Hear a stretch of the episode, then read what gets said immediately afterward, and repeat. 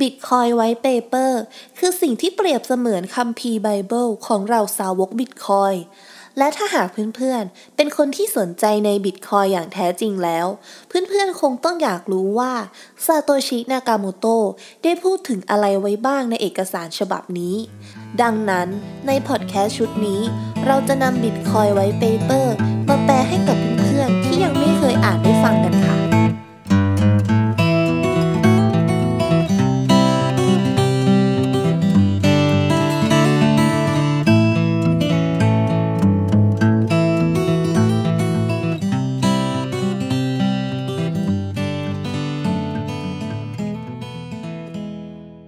สวัสดีค่ะเพื่อนๆ ยินดีต้อนรับเข้าสู่ช่อง Bitcoin and the Out Thailand ที่ที่เราจะมาพูดคุยกันเกี่ยวกับ Bitcoin สกุลเงินดิจิตอลที่จะนำพาเสรีภาพ และความเป็นส่วนตัวทางการเงิน กลับคืนสู่ประชาชนตัวน้อยๆอย่างเรากันนะคะ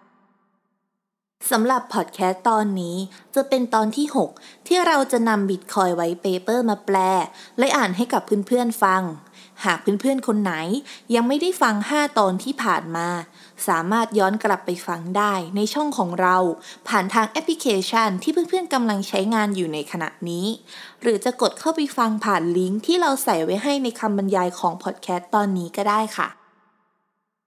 โดยหัวข้อที่เราจะมาพูดคุยกันในตอนนี้ จะเป็นหัวข้อที่ 6 ที่อยู่ใน Bitcoin White Paper นั่นก็คือหัวข้อ แรงจูงใจในการมีส่วนร่วมกับระบบบิตคอย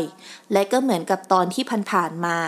เราพยายามจะใช้คำพูดให้เหมือนกับคำที่ซาโตชิ นากาโมโตใช้ให้มากที่สุด โดยอาจจะมีการเสริมแค่เพียงเล็กน้อยเท่านั้น ดังนั้นหากมีอะไรที่เพื่อนๆฟังแล้วไม่เข้าใจ สามารถคอมเมนต์บอกมาได้เลยนะคะสำหรับหัวข้อแรงจูงใจ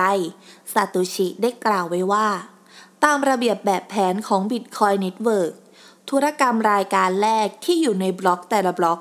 จะเป็นธุรกรรมพิเศษที่เป็นต้นกำเนิดของบิตคอยเหรียญใหม่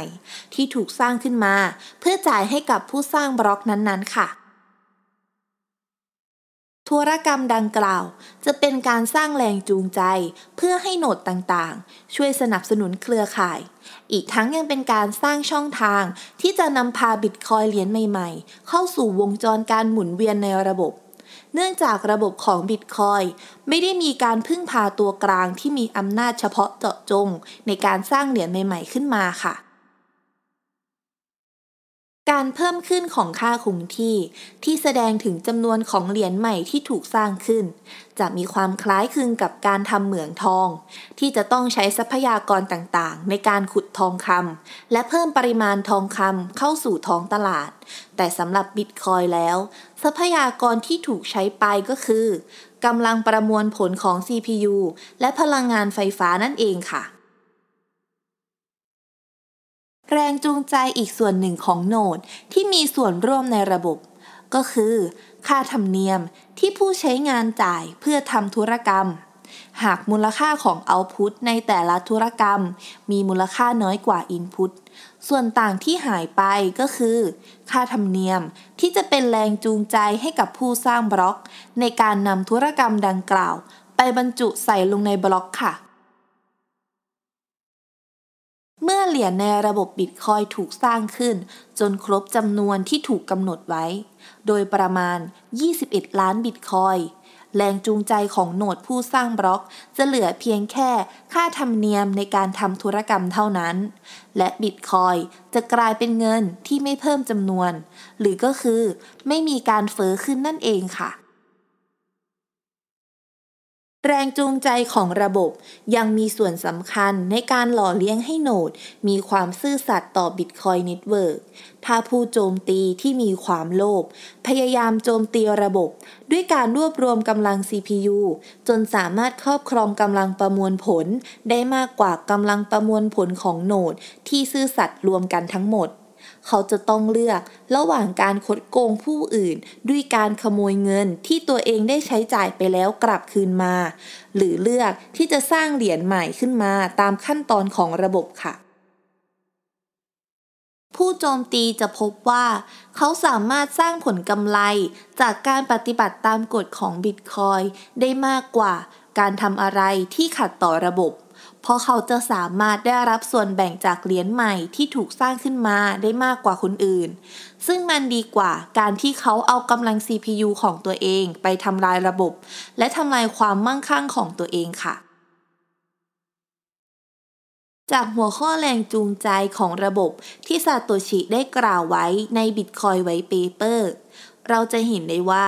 ความแข็งแกร่งของ Bitcoin Network มันไม่ได้เกิดจากการที่ Bitcoin ไม่สามารถถูกโจมตีได้ แต่ในทางทฤษฎีแล้ว Bitcoin Network สามารถถูกโจมตีได้ตลอดเวลา แต่ต้นทุนของผู้โจมตีจะสูงกว่าต้นทุนของผู้ที่คอยปกปักรักษาระบบ อีกทั้งการลงทุนเพื่อเล่นตามกฎอย่างซื่อสัตย์จะได้รับผลตอบแทนที่สูงกว่าการโจมตีระบบเสมอ ซึ่งเหตุผลนี้เองที่ทำให้บิตคอยเป็นระบบที่แข็งแกร่งที่สุด และไม่สามารถถูกฆ่าตายได้ค่ะ แล้วก็จบไปแล้วนะคะสำหรับพอดแคสต์ในตอนนี้ แต่เนื้อหาใน Bitcoin White Paper ยังไม่จบเท่านี้ เพราะมันยังมีอีกหลายหัวข้อที่เราจะต้องมาพูดคุยกันต่อในพอดแคสต์ตอนหน้าแต่สำหรับตอนนี้ ถ้าเพื่อนๆมีคำถาม หรือมีความคิดเห็นใดๆ สามารถคอมเมนต์มาพูดคุยกันได้เลยค่ะ ในตอนนี้เพื่อนๆ สามารถติดตามช่อง Bitcoin and the Out Thailand ของเรา ได้หลายช่องทางเลยนะคะ ไม่ว่าจะเป็น Facebook YouTube Spotify Apple Podcast SoundCloud และ b l o g d i t หากเพื่อนๆชื่นชอบ และไม่อยากพลาดเนื้อหาในตอนต่อไป ฝากกดไลค์ กดแชร์ กดติดตาม เพื่อเป็นกำลังใจให้กับเราด้วยค่ะ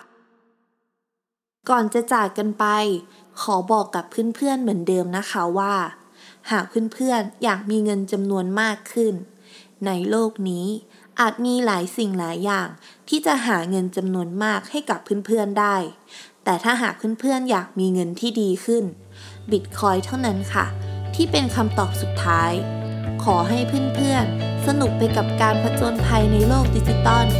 แล้วเจอกันใหม่ในตอนหน้าสำหรับวันนี้ สวัสดีค่ะ